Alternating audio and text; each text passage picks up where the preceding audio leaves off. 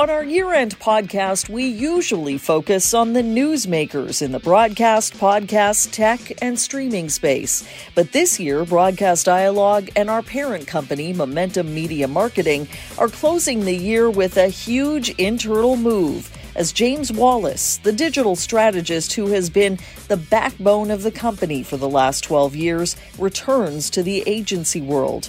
We're happy to say we've recruited Jeff Lush as our new director of digital media, who leaves a similar position at Rogers Sports and Media after 16 years.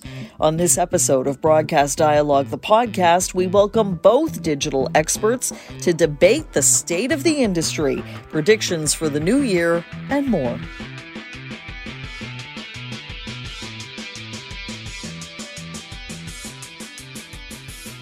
So, some of those listening might only have a vague idea of what we do at Momentum because broadcast dialogue is just one piece of the business. James, do you want to start by talking about the scope of what your work has encompassed over the last 12 years? Because it's a lot. Um, wow. Um, well, we uh, deal with probably every major broadcaster in North America.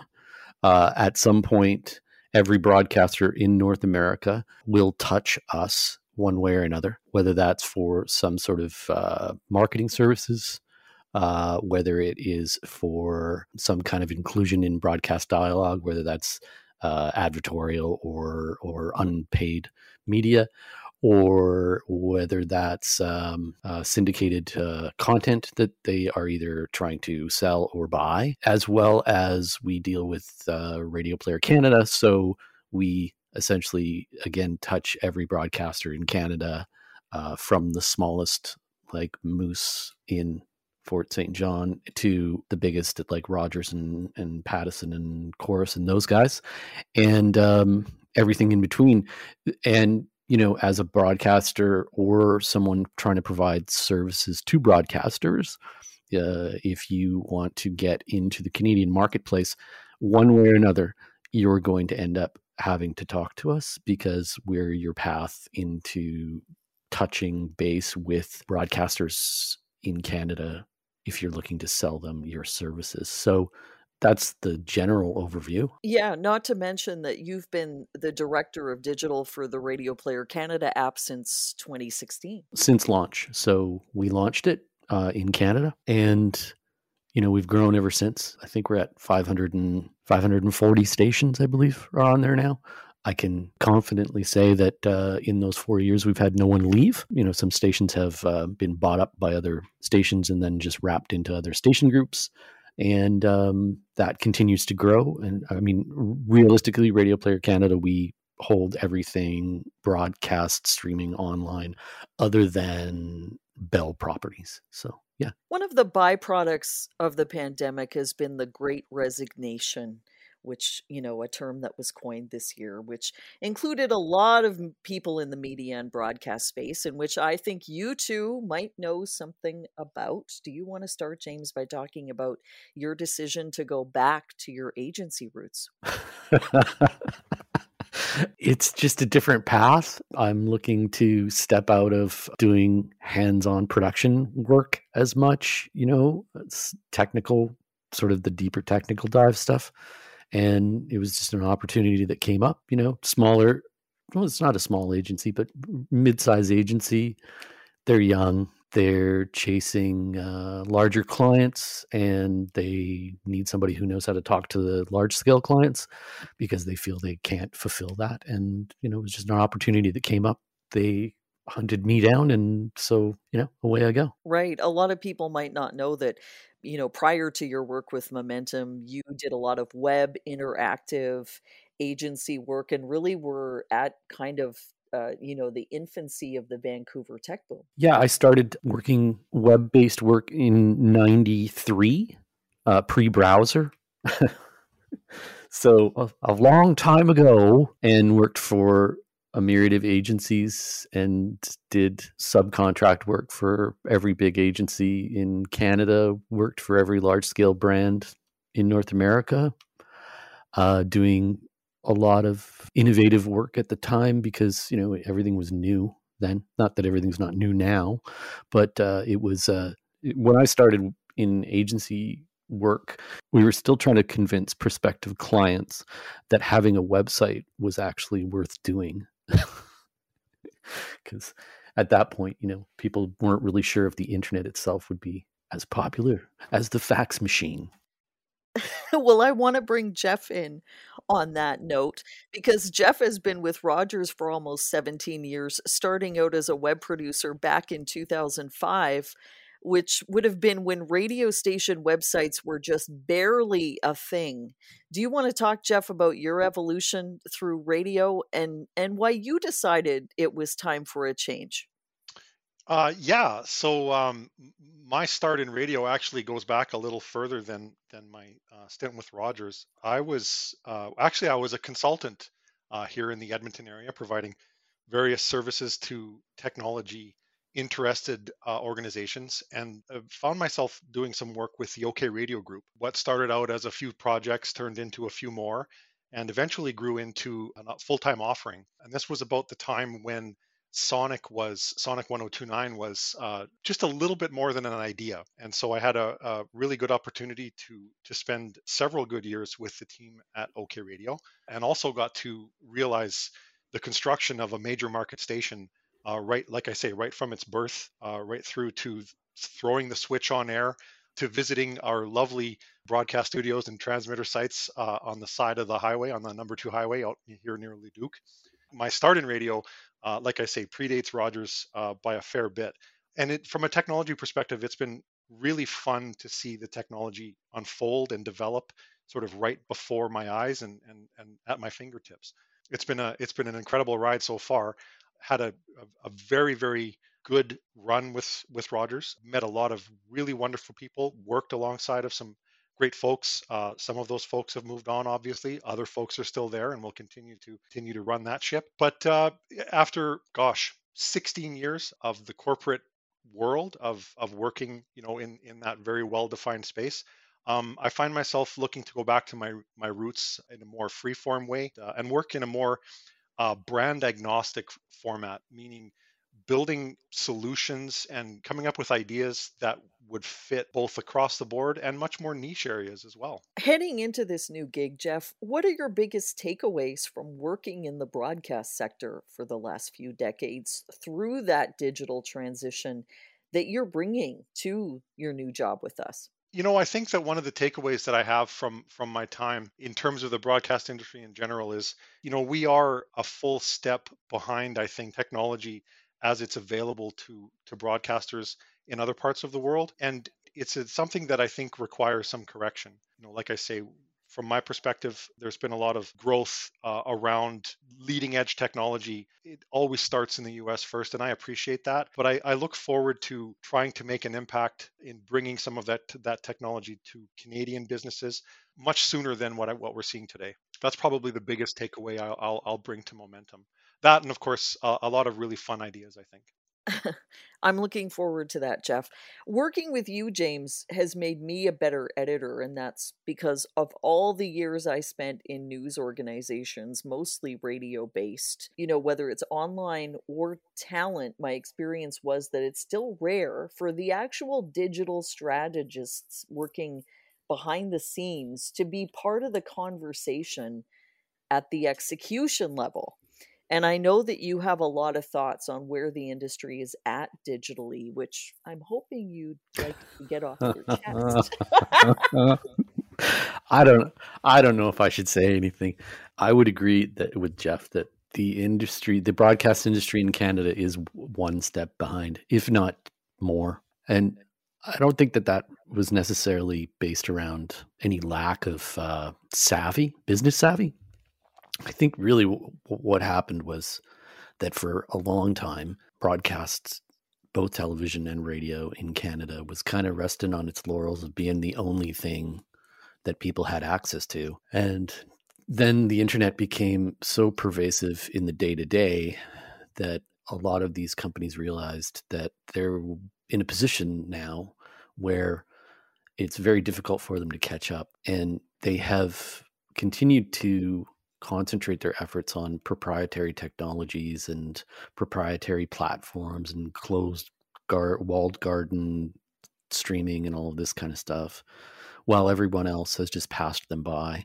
And it looks like finally that that has kind of perhaps passed by most broadcasters as far as a, a big concern. Maybe it's the, you know a change in the age of um, those people uh, on the upper level of, of management or what it, whatever it may be, that they've realized that their their only choice is to pretty much submit and and kind of um, become part of that content system as opposed to trying to oppose it or hold on to some kind of self-perceived intellectual property idea that you know it just it, it's not doing them any favors. It's not doing anyone any favors.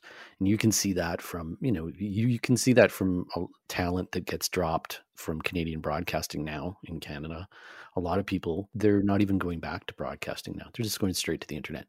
And they can look at how they can make money and create themselves uh, an audience without really having to worry about whether they're relegated to CRTC regulations or the rules of what their broadcasters have chosen to give them uh, on what they can broadcast on any particular platform. They can do whatever they want, and you know they, they those people are starting to see the rewards of doing that, and I think that that's come to light for a lot of the broadcasters in Canada as well. One of the broadcast dialogue headlines from last month was that Canada is now holding at the 2 billion weekly audio streaming milestone.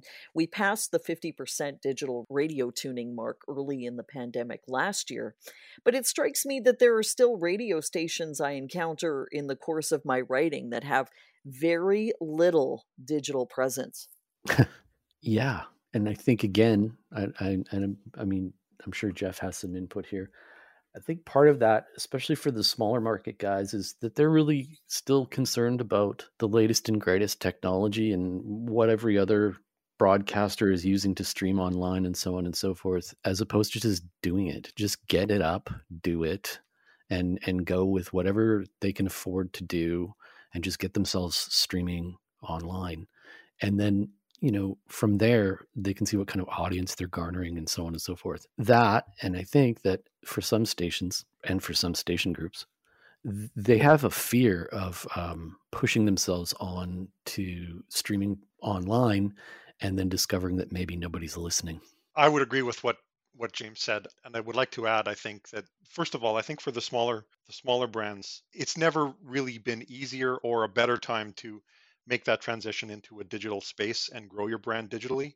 There are so many free or low cost options to engage with your audience socially. It doesn't necessarily have to be live streaming all the time. It can you know be something as simple as uh, uh, social engagements through TikTok or, or Facebook or any of the other you know widely available platforms digital streaming uh, as you say james is is so accessible now it's really easy to get plugged in you know low cost options bandwidth is is now you know dirt cheap by by all metrics and you know the the one thing that i that i find as uh, a bit interesting is for those that don't see an opportunity to to make that transition or to continue their growth in a digital way the gap will grow between the smaller uh, brands and the bigger ones. It's interesting. We were talking about how we we see talent in the broadcast world transitioning over to you know their digital space and, and digital only environments.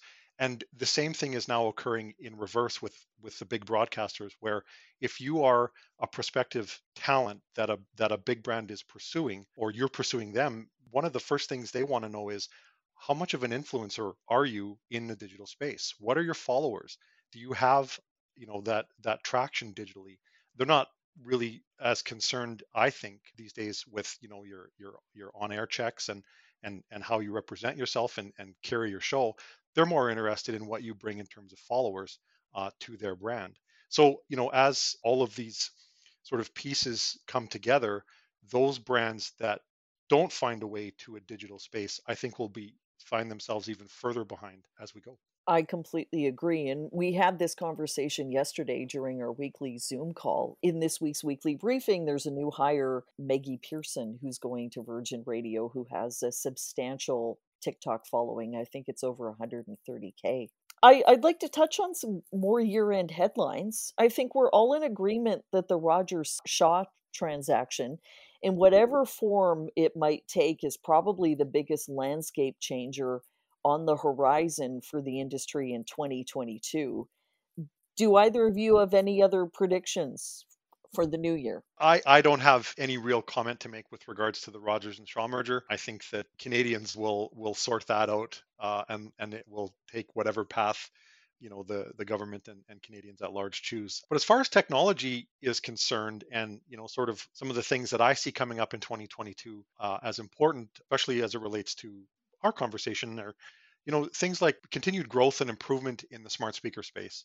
Um, I think this is kind of low hanging fruit for for a lot of us. Um, and I think that we're going to see a, a, a, lot more refinement that will leverage greater engagement and collaboration uh, on these platforms. You know, and I'm thinking of things like listening parties and, and song requests, trivia, games, quizzes, all of that sort of thing to bring a, a that sort of community engagement feeling that we love about traditional radio into that digital space, into your device that sits on your desk, whether it's just an audio device or a display device. I also think you know that podcasting is is obviously going to continue to grow i mean there's you know we're inundated with podcasts of every shape and size for for every listener and every taste um, but i think we're going to see a bit more consumption around short form audio and and how that's going to take hold much in the way that you know short form video has has taken over uh, on on these other social platforms that we see all the time but i think that short form audio will come in the podcasting space in the way of an add-on or an exclusive item that you might have to pay to get.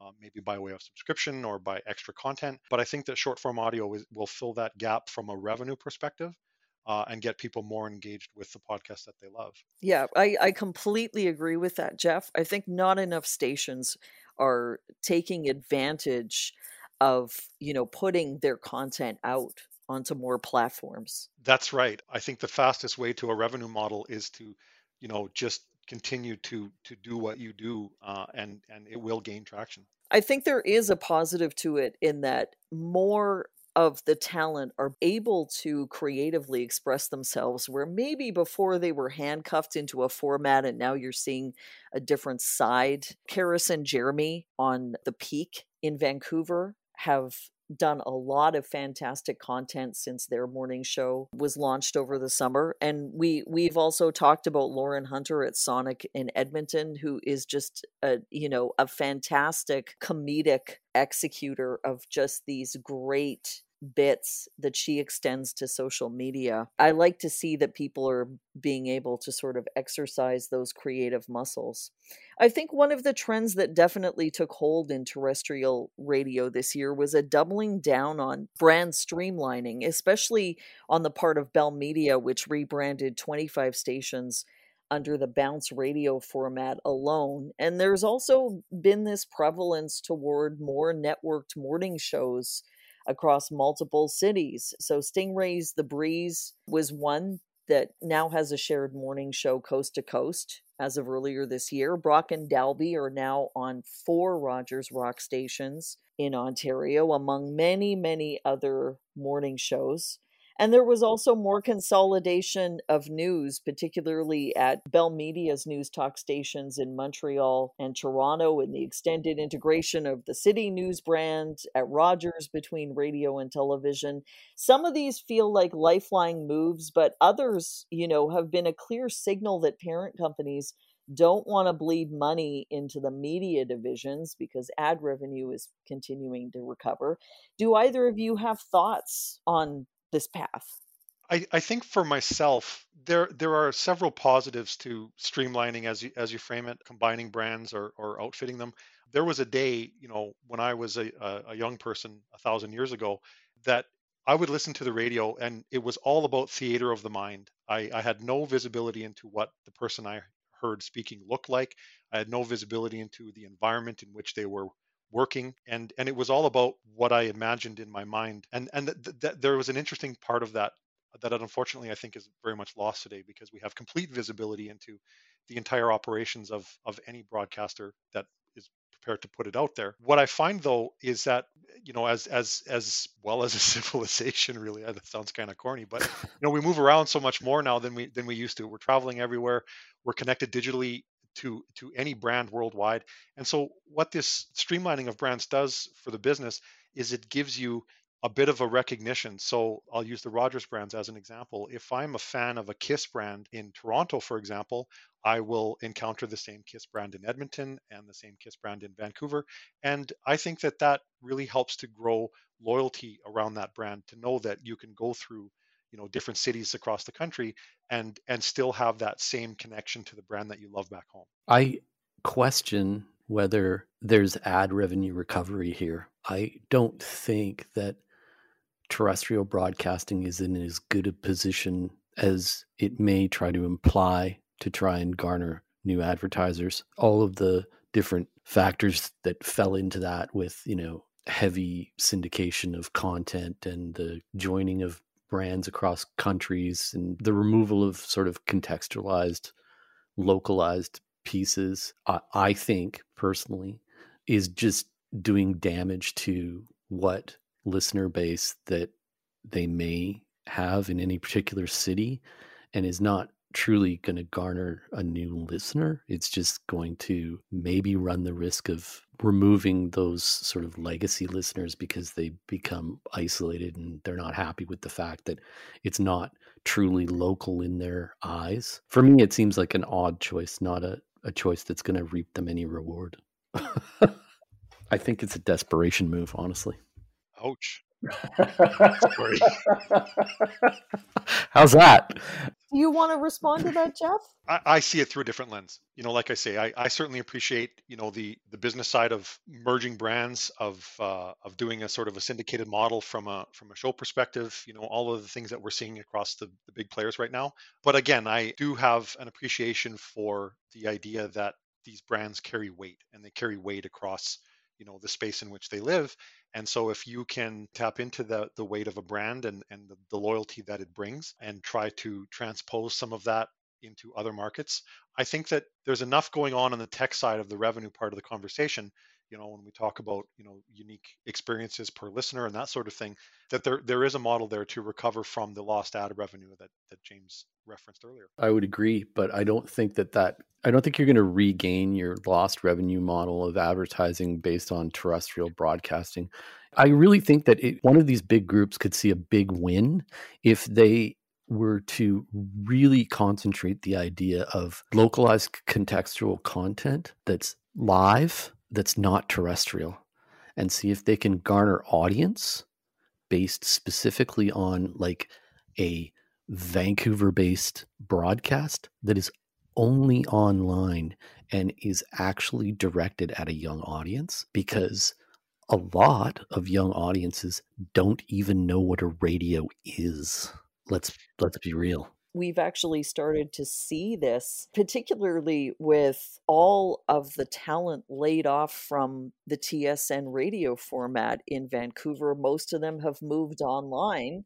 Yep you know how successful they've been from a revenue perspective is a question mark. I really want to have some of them on the podcast in the new year but we're seeing talent move in that direction as you alluded to before. If they can create a platform that people are listening to and they can garner enough revenue to pay their mortgage then that's the win. It doesn't necessarily need to be some multi-million dollar operation for it to be a success. If someone was to take like sort of like like let's say the in Vancouver here the the idea the premise that Don Shafer had with Roundhouse um, the premise was not a bad premise. You know it was as local as it could possibly be right?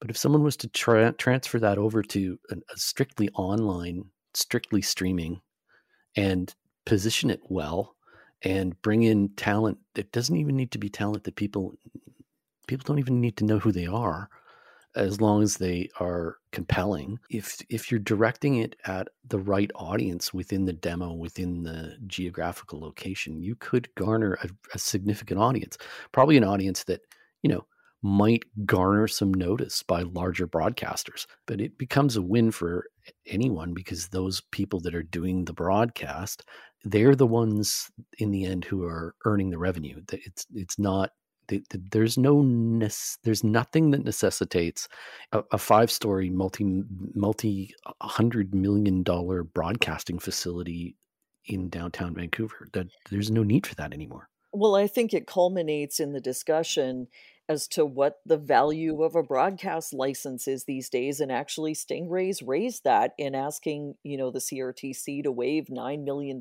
in tangible benefits because of the pre and post pandemic perceived value of some of its assets. Do you have any other parting thoughts for the industry james? For this year I, or for next year it's really just I, I think for the especially for the terrestrial uh, audio broadcasters it's all about podcasts. I really believe that if these groups can double down on podcasting and really make go of unique content in a podcasting platforms, they can garner listeners on other platforms simply by driving good, strong content through podcasting. The paid models for it will come, the advertising revenue will come. It's there. It's just a matter of the of brands recognizing that you know there's value in it and we can see now that the ad buys on popular podcasts now are seeing that brands understand the niche they understand the markets they understand that there's a strong return for them and they're willing to pay. So it's well worth taking all the studio time in any particular station where that studio is just sitting empty and use it for creating new original content for podcast platforms. I have to say, James, it's been a pleasure working with you. It has been rare to encounter someone in my working life who retains their punk rock sensibilities. So that's to my detriment.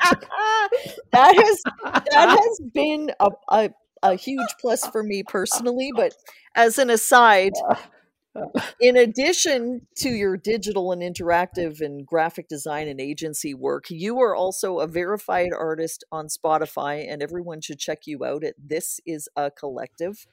I feel like maybe there's a podcast or some other projects in your future. I'm so trying to concentrate on the music part of things, but it's so time intensive and it's hard to do when you have kids running around your house the whole time. But yeah, there'll be more concentration on that in the new year. I look forward to an episode when James explains punk rock sensibilities.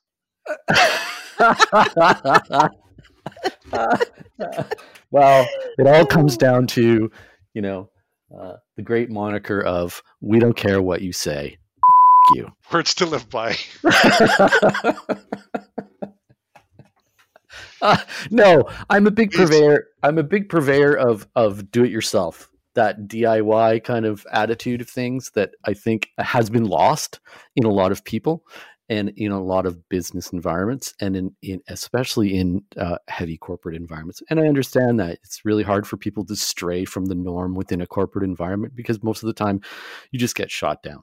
Um, but you know, it is what you make of it. And if you can create the environment you want to create to create what you want to create, and you are willing to take the time to learn how to create those things, whatever those things may be, whether it's video or audio or painting or making music or whatever it may be, I discovered along the way they're all the same. And you know the path to uh, talking to uh, the board of directors of any particular organization or the path to creating music is no different. It's just a matter of of the tools you're using and what the the end product is, but the process along the way is exactly the same.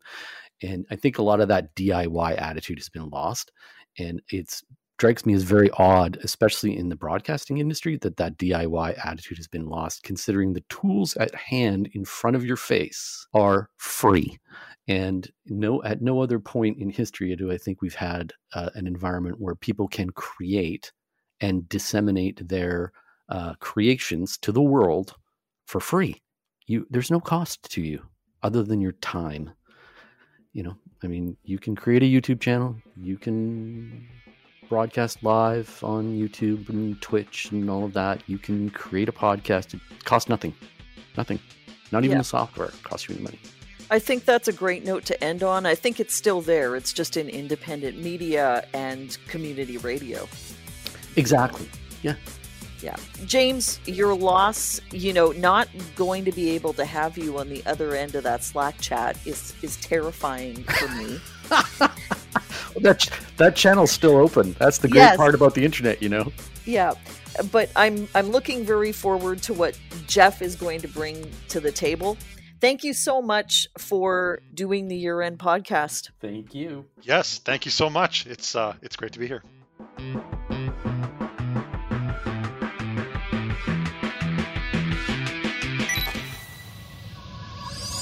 Thanks for listening to Broadcast Dialogue. For more information about the podcast or to receive exclusive access to our weekly briefing about the Canadian media industry, visit us at broadcastdialogue.com. Don't forget to like us on Facebook, connect with us on LinkedIn, and follow us on Twitter and SoundCloud.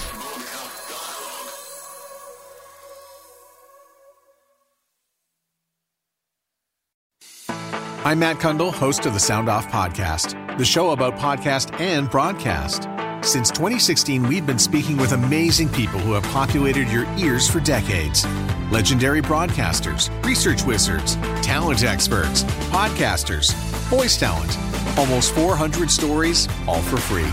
Subscribe or follow the Sound Off Podcast on Apple Podcasts, Spotify, Amazon Music, or at soundoffpodcast.com.